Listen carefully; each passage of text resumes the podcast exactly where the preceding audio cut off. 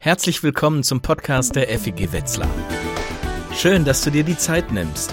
Wir beten, dass die Worte in diesem Podcast zu dir sprechen und dass dein Herz oder vielleicht sogar dein ganzes Leben sich dadurch verändern, weil Gott dir ganz persönlich begegnet.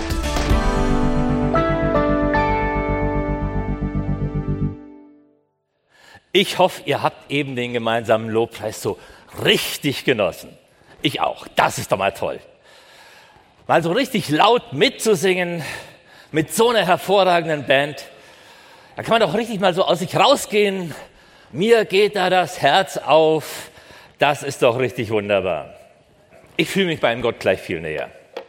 Ich kann das auch ausdrücken.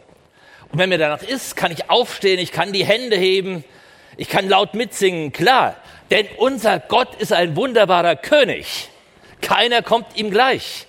Und Jesus ist unser König und Herr. Das ist doch toll. Und natürlich, also vor meinem König stehe ich auf.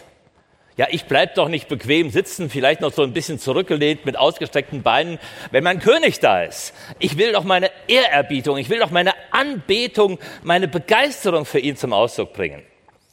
Und bei der Anbetung geht es ja nicht zuerst um mich. Es geht um unseren Gott. Gott, der Vater, der diese Welt so liebt, der mich gemacht hat, der diese ganze Welt gemacht hat, der mich mit Vaterliebe die ganze Zeit überschüttet. Und Jesus, mein Herr und Erlöser, mein Bruder und zugleich mein König, der sich so für mich hingegeben hat. Und der Heilige Geist, durch den Jesus in mir lebt, der mich in diese intensive Verbindung mit dem Himmel bringt, der mein Herz berührt, der mich füllt, durch den diese Verbindung zum Himmel da ist. Unser Gott, drei in eins, Geheimnis der Herrlichkeit, ewig, wunderbar, gnädig und prächtig, liebevoll und allmächtig, würdevoll und wunderbar, geheimnisvoll und weise, unbegreiflich und doch so nah. Er ist es wirklich wert, dass wir ihn von Herzen anbeten. Nichts auf dieser Welt ist so anbetungswürdig wie unser Gott. Engel und Mächte werfen sich in Anbetung vor ihm nieder und huldigen ihm. Ja, wie sollte ich da nicht mit einstimmen in diese Anbetung und in diese Huldigung? Es ist nötig. Es muss einfach sein. Es geht gar nicht anders, als dass unser Gott angebetet wird. Es ist einfach notwendig und alles andere als ihn anzubeten ist unangemessen.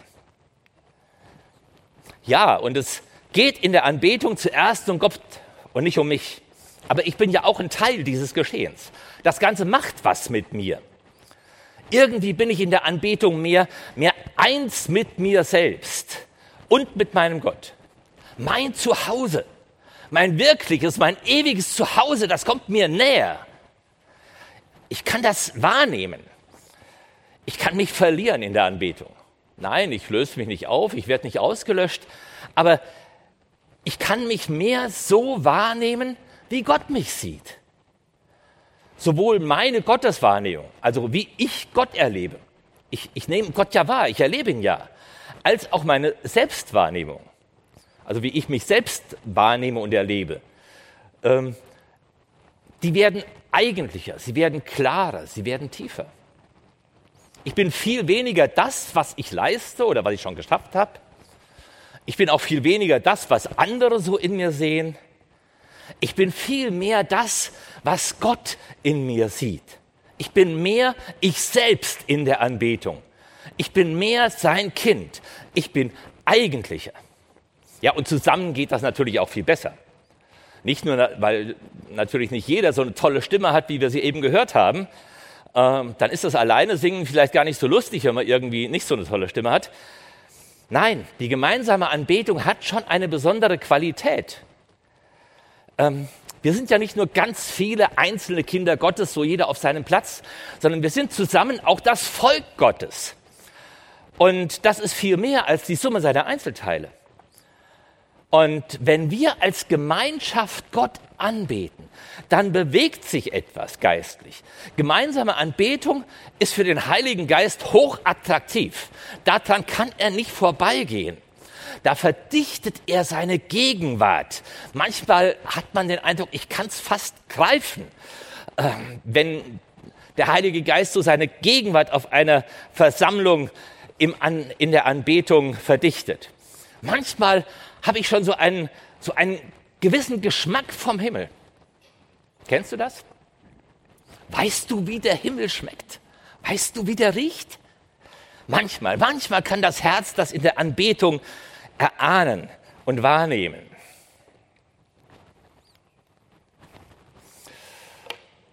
Geht's dir auch so? Ja und Amen dazu.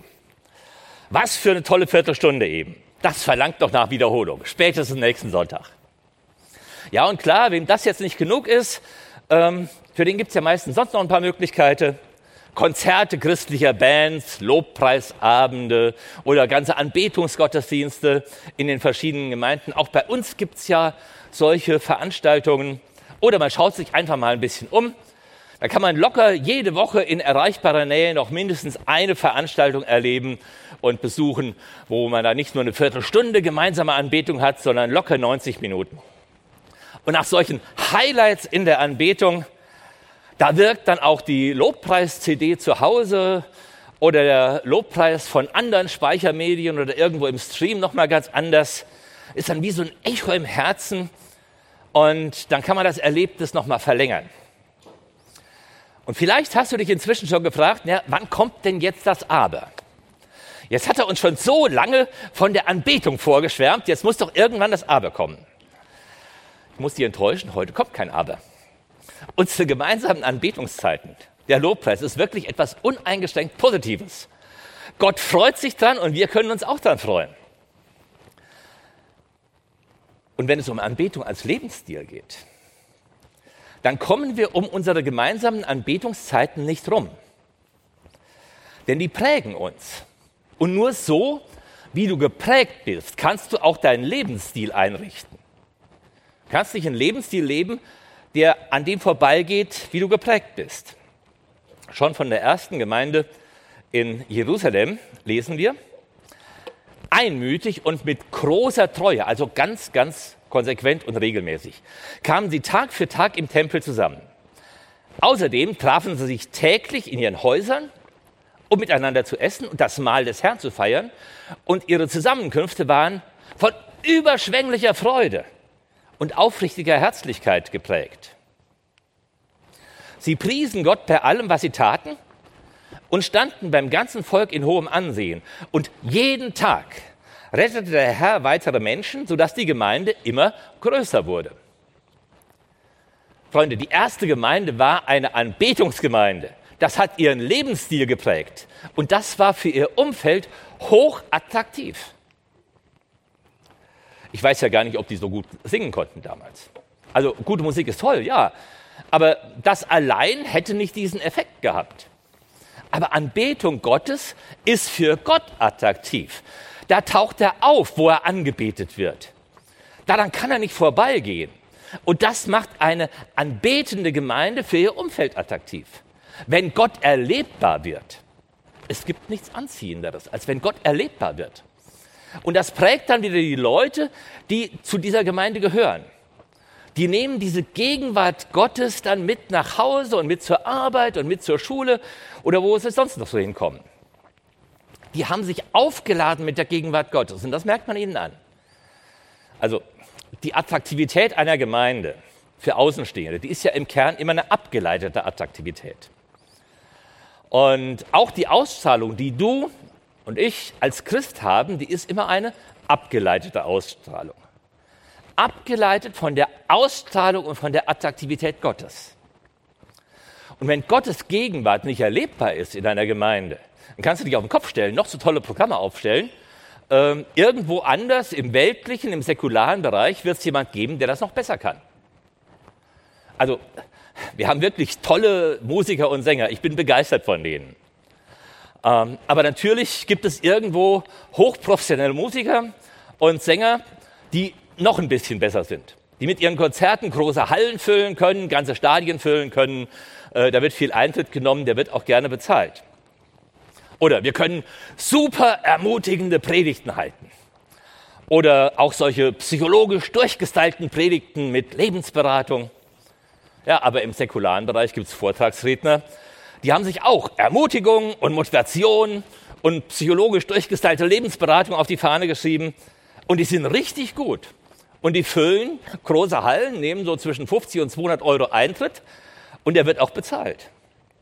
Ja, und dann sagen sich die Leute, ja, warum soll ich denn zu einer Kirche oder zu einer Gemeinde gehen, äh, wo ich das Gleiche auch sonst wo noch besser kriegen kann. Und noch einfacher. Und wo ich mir ganz genau das raussuchen kann, was ich gerne hören möchte, was genau zu mir passt. Und dafür bin ich dann auch bereit, Geld auszugeben. Aber Freunde, wenn wir in die Anbetung Gottes kommen, wenn wir ihn loben, dann fängt unser Herz an zu brennen. Und dann merken auch die anderen etwas von der Gegenwart Gottes in uns. Und das macht unseren Glauben attraktiv. Anbetung macht unser Leben attraktiv. Es ist wichtig, dass du dich immer wieder auflädst, wie so ein Akku oder wie so ein Schwamm, der sich vollsaugt, mit der Gegenwart Gottes. Das ist nicht nur für dich selbst gut, das merken dann auch die anderen. Unser Alleinstellungsmerkmal als Christen, also das, was uns besonders macht, das, was uns auszeichnet, das sind nicht unsere Programme und Angebote. Klar, gute Programme und Angebote sind gut. Notwendig sind sie auch. Gar keine Frage. Aber unser Alleinstellungsmerkmal, das, was uns besonders macht, ist die erlebbare Gegenwart Gottes. Unser Alleinstellungsmerkmal sind Herzen, in denen Jesus lebt und brennt und regiert. Unser Alleinstellungsmerkmal ist der Heilige Geist, der in uns wohnt. Und wenn man das erleben kann, und zwar so richtig, also nicht nur als so eine dünne, verwässerte Suppe, von der keiner satt wird, sondern so richtig kräftig, nahrhaft und geschmackvoll. Dann ist das attraktiv. Das zieht Menschen an und das macht auch dich und dein persönliches Leben attraktiv. Wenn wir mal in die Kirchengeschichte schauen, wie hat das Christentum sich denn ausgebreitet? Wie haben denn andere, wie haben denn Nichtchristen die Christen erlebt? Also eines der frühesten Zeugnisse von einem Nichtchristen über die Christen ist in dem Briefwechsel zwischen Plinius dem Jüngeren und dem römischen Kaiser Trajan enthalten. Dieser Plinius war ein hoher römischer Offizier und später auch Verwaltungsbeamter und der wurde im Jahr hundertneun nach Christus als Legat, also als so eine Art Statthalter für die Provinz Bithynien zuständig. Das liegt in der heutigen nordwestlichen Türkei, so von Istanbul aus am Schwarzen Meer entlang und ähm, bis nach Bithynien war Paulus auf seinen Missionsreisen gar nicht gekommen. Aber in der Zeit nach Paulus, so ab fünfundfünfzig, sechzig nach Christus, waren dort Gemeinden entstanden, und zwar ziemlich viele. Und dieser Plinius kennt das Christentum bis dahin gar nicht. Der wundert sich nur, was er da für Leute vorfindet. Er hält es für irgendeinen abwegigen Aberglauben, aber er hat mitbekommen, diese Christen erkennen den Kaiser in Rom nicht als Gott an. Und deswegen nehmen sie auch nicht an dem Kaiseropfer teil, an dem eigentlich jeder gute römische Staatsbürger einmal im Jahr teilzunehmen hatte. Das war kein großer Aufwand, man musste da so ein bisschen Weihrauch vor irgendeiner Figur verbrennen und dann konnte man wieder gehen. Aber die Christen machen das nicht und Plinius findet, das ist gefährlich. Das untergräbt die Autorität des Staates und bei seinem Amtsantritt findet er wohl eine ganze Menge vor, vorwiegend anonyme Anzeigen gegen Christen vor. Wahrscheinlich stammten die von Priestern heidnischer Tempel, aber wie das bei anonymen Anzeigen halt so ist. Und dann berichtet er an seinen Kaiser, dass das Christentum hat sich hier nicht nur in den Städten, sondern auch schon in den Dörfern und auf dem flachen Land ausgebreitet. Ähm, die Tempel der Götter sind verödet, da geht kein Mensch mehr hin. Auch die feierlichen Opfer in diesen Tempeln haben schon vor langer Zeit aufgehört. Äh, kein Mensch will Opferfleisch von Tieren, was in den Tempeln geopfert worden ist, noch kaufen. Und dann versucht er sich mit seinem Kaiser abzustimmen. Was mache ich denn jetzt? Ähm, er berichtet, er hat mal versucht herauszufinden, was machen denn die Christen? Und er hat auch gleich schon mal kräftig angefangen, die Christen zu verfolgen. Er schreibt, dass er schon eine ganze Reihe hat hinrichten lassen, weil die nicht an diesem Kaiseropfer teilnehmen. Und dann hat er auch zwei Diakoninnen, also zwei Frauen, so aus der mittleren gemeindlichen Leitungsebene, mal kräftig foltern lassen, um rauszufinden, was tun die denn eigentlich? Naja, und was hat er denn rausgefunden? Was machen denn die Christen? Das Erste, was er schreibt, die Christen treffen sich regelmäßig an einem bestimmten Tag, schon sehr früh, schon vor der Dämmerung, um auf einen gewissen Christus als Gott Hymnen zu singen, also Anbetungslieder zu singen. Das zeichnet die aus. Ja, und dann verpflichten sie sich gegenseitig, nicht zu stehlen, nicht zu rauben, keinen Ehebruch zu begehen und ehrlich zu sein. Ja, und so ein, so ein, so ein feierliches gemeinsames Mahl halten sie auch noch. Aus der Antwort des Kaisers Trajan, Trajan gilt ja als einer der guten römischen Kaiser, können wir dann entnehmen, dass er das offenbar nicht so schlimm fand, was die Christen da machten. Ja, natürlich, schreibt er zurück, also klar, wer äh, so ganz offiziell den Kaiserkult verweigert, der muss wegen Widerstand gegen die Staatsgewalt hingerichtet werden. Aber Trajan ordnet an, nach den Christen soll nicht gefahndet werden. Man soll gar nicht versuchen rauszufinden, äh, wer das eigentlich ist und wo die eigentlich sind. Und er ordnet auch an, dass gegen die keine anonymen Anzeigen entgegengenommen werden dürfen. Auf Deutsch gesagt, Kaiser Trajan schreibt seinem aufgeregten Statthalter Plinius, lasst die Christen doch einfach in Ruhe, die machen doch gar nichts Böses. Und das ist das Bild des ganz frühen Christentums, des allerersten Christentums. Die Anbetung Jesu steht vorne. Und dann auch ein Leben, das Jesus entspricht. Und das war für ihre Umgebung so attraktiv, dass ganze Landstriche zu Christen wurden. Es ist übrigens auch dem Plinius nicht gelungen, das Christentum einzudämmen. Bithynien war bis zur Eroberung durch die islamischen Osmanen ungefähr um dreizehnhundert, also rund zwölfhundert Jahre, ein durch und durch christliches Land. Und hier sehen wir, wie sich die Anbetung als Lebensstil schon ganz zu Beginn der christlichen Kirche ausgewirkt hat. Die Menschen im Umfeld der Christen haben gemerkt, bei denen ist was anders. Es geht da nicht nur um eine Religion mit bestimmten Regeln, bestimmten Ritualen. Religion mit Regeln und Ritualen hatten sie schon, das hätten sie nicht einfach mal so gewechselt.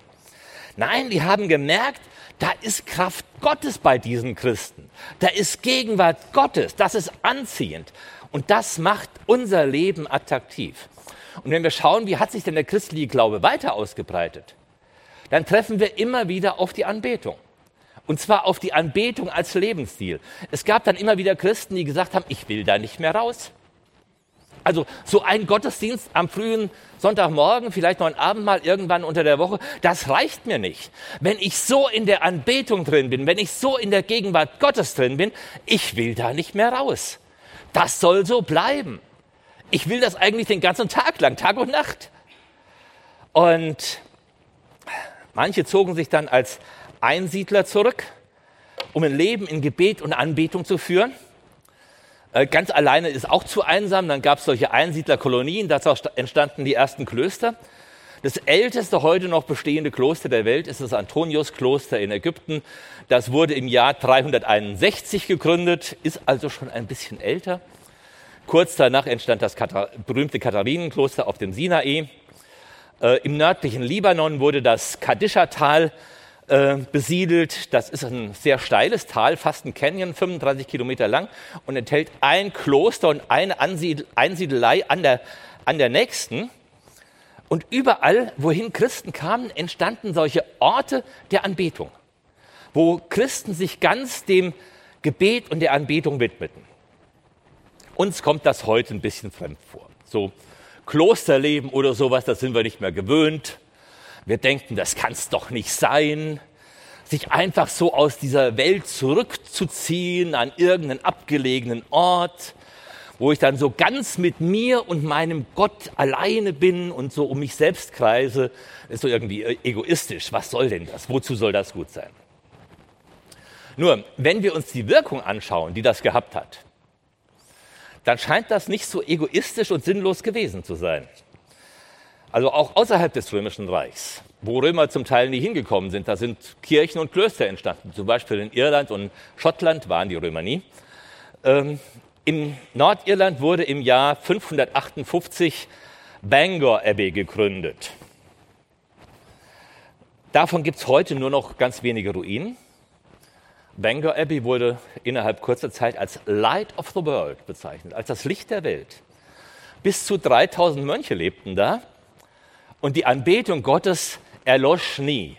Das hat zweihundertfünfzig Jahre angedauert, dass rund um die Uhr Gott angebetet wurde, bei Tag und Nacht. Und es war ein Ausbildungszentrum für Missionare. Da entstand das berühmte Antiphonar von Bangor, eine Sammlung von Gebeten, von Anbetungsliedern, Hymnen, Liedern für den gemeinsamen Gesang. Und von dort wurde jetzt nicht nur Schottland erreicht, sondern von dort ging die Missionierung von ganz Nordeuropa aus, auch hier von Deutschland. Bangor Abbey selbst wurde dann im Jahr achtzehnhundertvierundzwanzig von den heidnischen Wikingern aus Dänemark zerstört.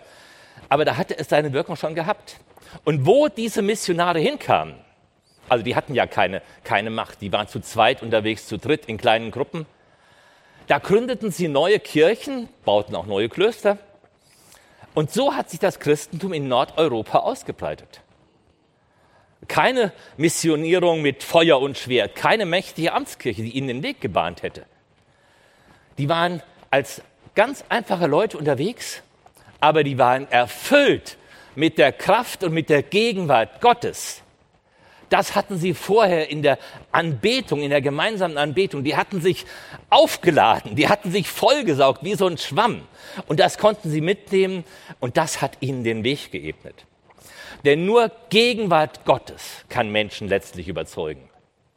Und die Erfüllung mit der Gegenwart Gottes, mit der Kraft Jesu, mit der Gegenwart des Heiligen Geistes, die kommt aus der Anbetung. Muss man dafür jetzt zuerst mal in ein Kloster gehen?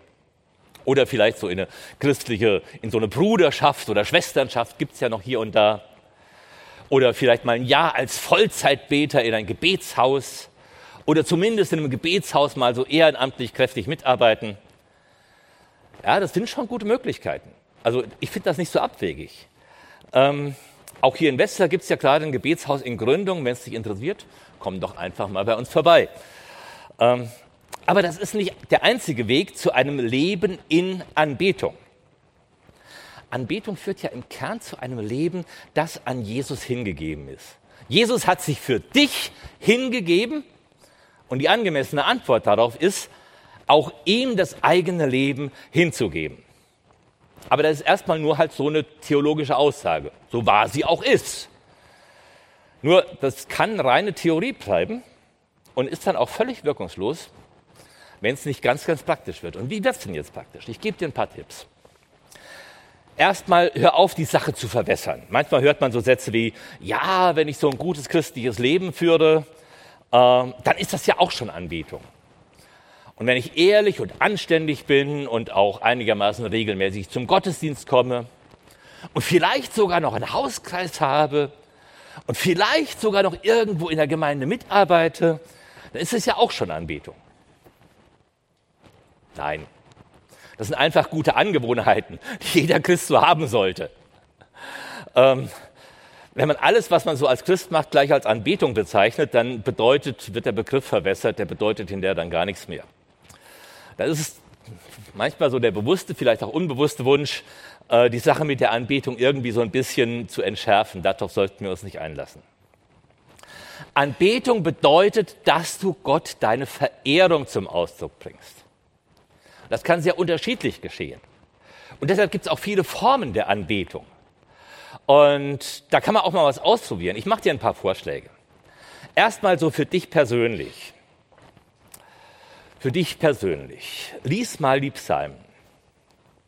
Nicht nur einen oder zwei, sondern bitte mal alle hundertfünfzig. Nicht alle Psalmen sind reine Anbetungspsalmen und Anbetungslieder, viele aber schon. Und auch die allermeisten anderen, die jetzt keine reinen Anbetungspsalmen sind, haben so einen Teil, wo der Beter Gott dann nicht nur seine Klagen und seine Bitten vorträgt, wo er Gott auch sagt, wie groß, wie wunderbar, wie anbetungswürdig er ist. Mein Vorschlag, jeden Tag einen Psalm dreimal laut lesen. Laut lesen ist in dem Zusammenhang wichtig, damit es und, und auch ein bisschen langsam lesen, damit es im eigenen Herzen auch ankommt. Das macht auf Dauer was mit deinem Herzen. Und bei diesem lauten Lesen der Psalmen bekommst du dann auch so ein Gespür dafür, welchen Anteil in deinen Gebeten die Anbetung Gottes haben sollte und wie viel Raum für Bitten und Klagen und alles mögliche andere noch ähm, angemessen ist. Anbetung verändert die Atmosphäre, auch die Atmosphäre in deinem Herzen. Und wenn du in einem Hauskreis oder sonst in einer Kleingruppe bist, Schlagt doch mal vor, dass ihr nicht nur am Ende noch eine schnelle Gebetsstunde so für die Anliegen äh, der Gruppe macht, sondern dass ihr euch jedes Mal, bevor ihr euch diesen Gebetsanliegen widmet, mal eine Zeit von zehn, vielleicht fünfzehn Minuten euch nehmt, um Gott anzubeten. Nicht unbedingt mit Liedern. Die meisten, also viele Hauskreise fangen ja damit an, man singt erstmal was zusammen, sondern mit Worten. Da muss man sich auch ein bisschen dran gewöhnen, mit Worten mal Gott zu sagen, wie groß, wie wunderbar und ewig und allmächtig er ist. Aber das lernt sich schnell. Das Beten füreinander, alle möglichen Anliegen, das kann dann auch noch kommen. Anbetung verändert die Atmosphäre. Auch die Atmosphäre in deinem Hauskreis.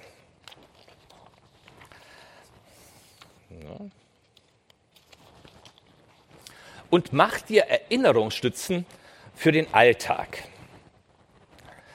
Also schon im Alten Testament sagt Gott seinem Volk, meine Worte sollen auf deinem Herzen geschrieben stehen.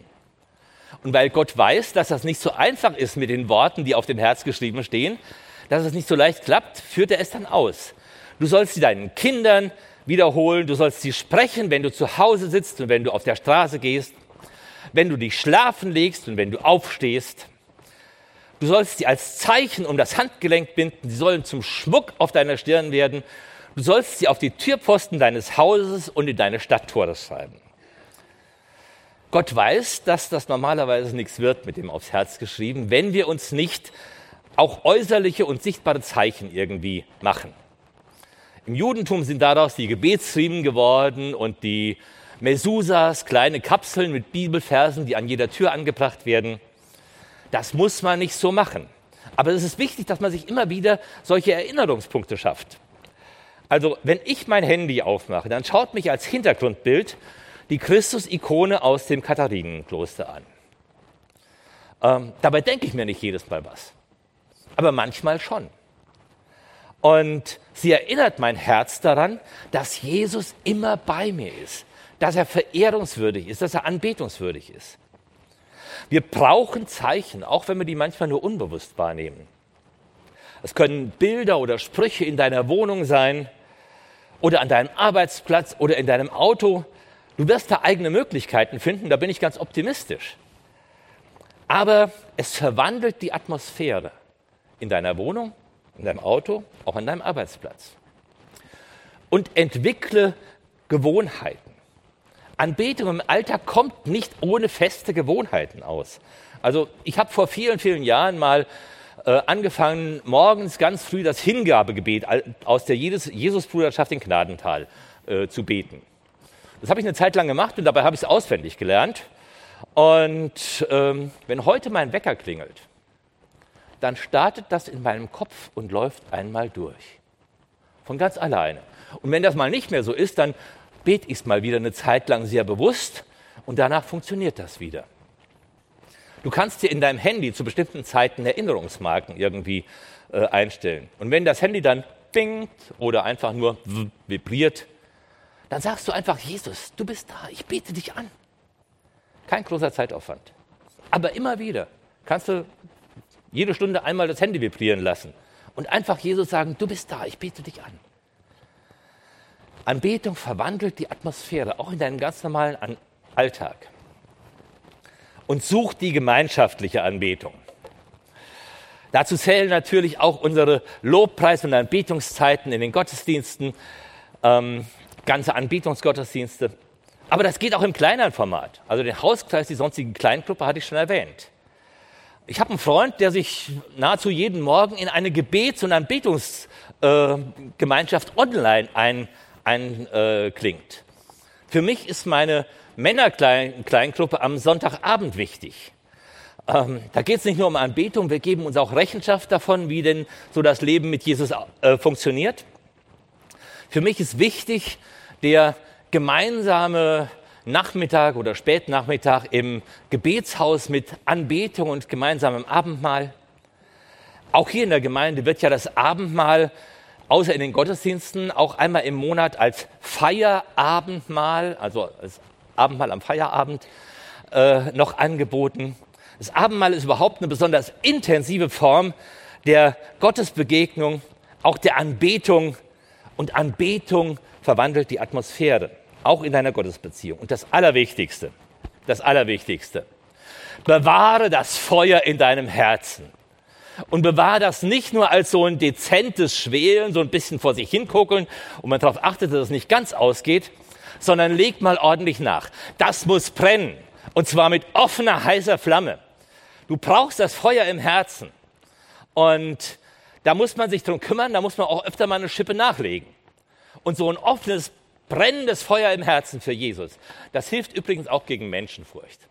Also wer wirklich begeistert ist, wer für seine Sache einsteht, der wird viel eher von anderen akzeptiert, als jemand, der immer nur so rumdruckst und sich nicht richtig klar ist. Über solche lauwarmen Rumdruckser wird viel mehr gelästert, als über Leute, die für ihre Sache einstehen. Also, Jesus anbeten, das Feuer im Herzen anfachen. Unser Gott ist es wert, bei Tag und Nacht und überall angebetet zu werden. Schließlich ist es sein Feuer, das in deinem Herzen brennt. Und damit feuerfrei, ich bete noch für uns. Jesus, du bist so wunderbar, du bist so herrlich, du bist so allmächtig. Wir beten dich an. Und Jesus, komm mit deinem Feuer, setz unsere Herzen in Flammen. Du bist es wert, angebetet zu werden. Das wollen wir tun. Du bist ein wunderbarer Gott. Amen. Wir hoffen, dass dich diese Predigt ermutigt und herausgefordert hat.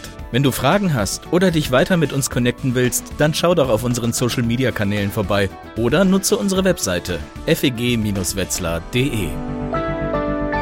Wir freuen uns darauf, dich kennenzulernen.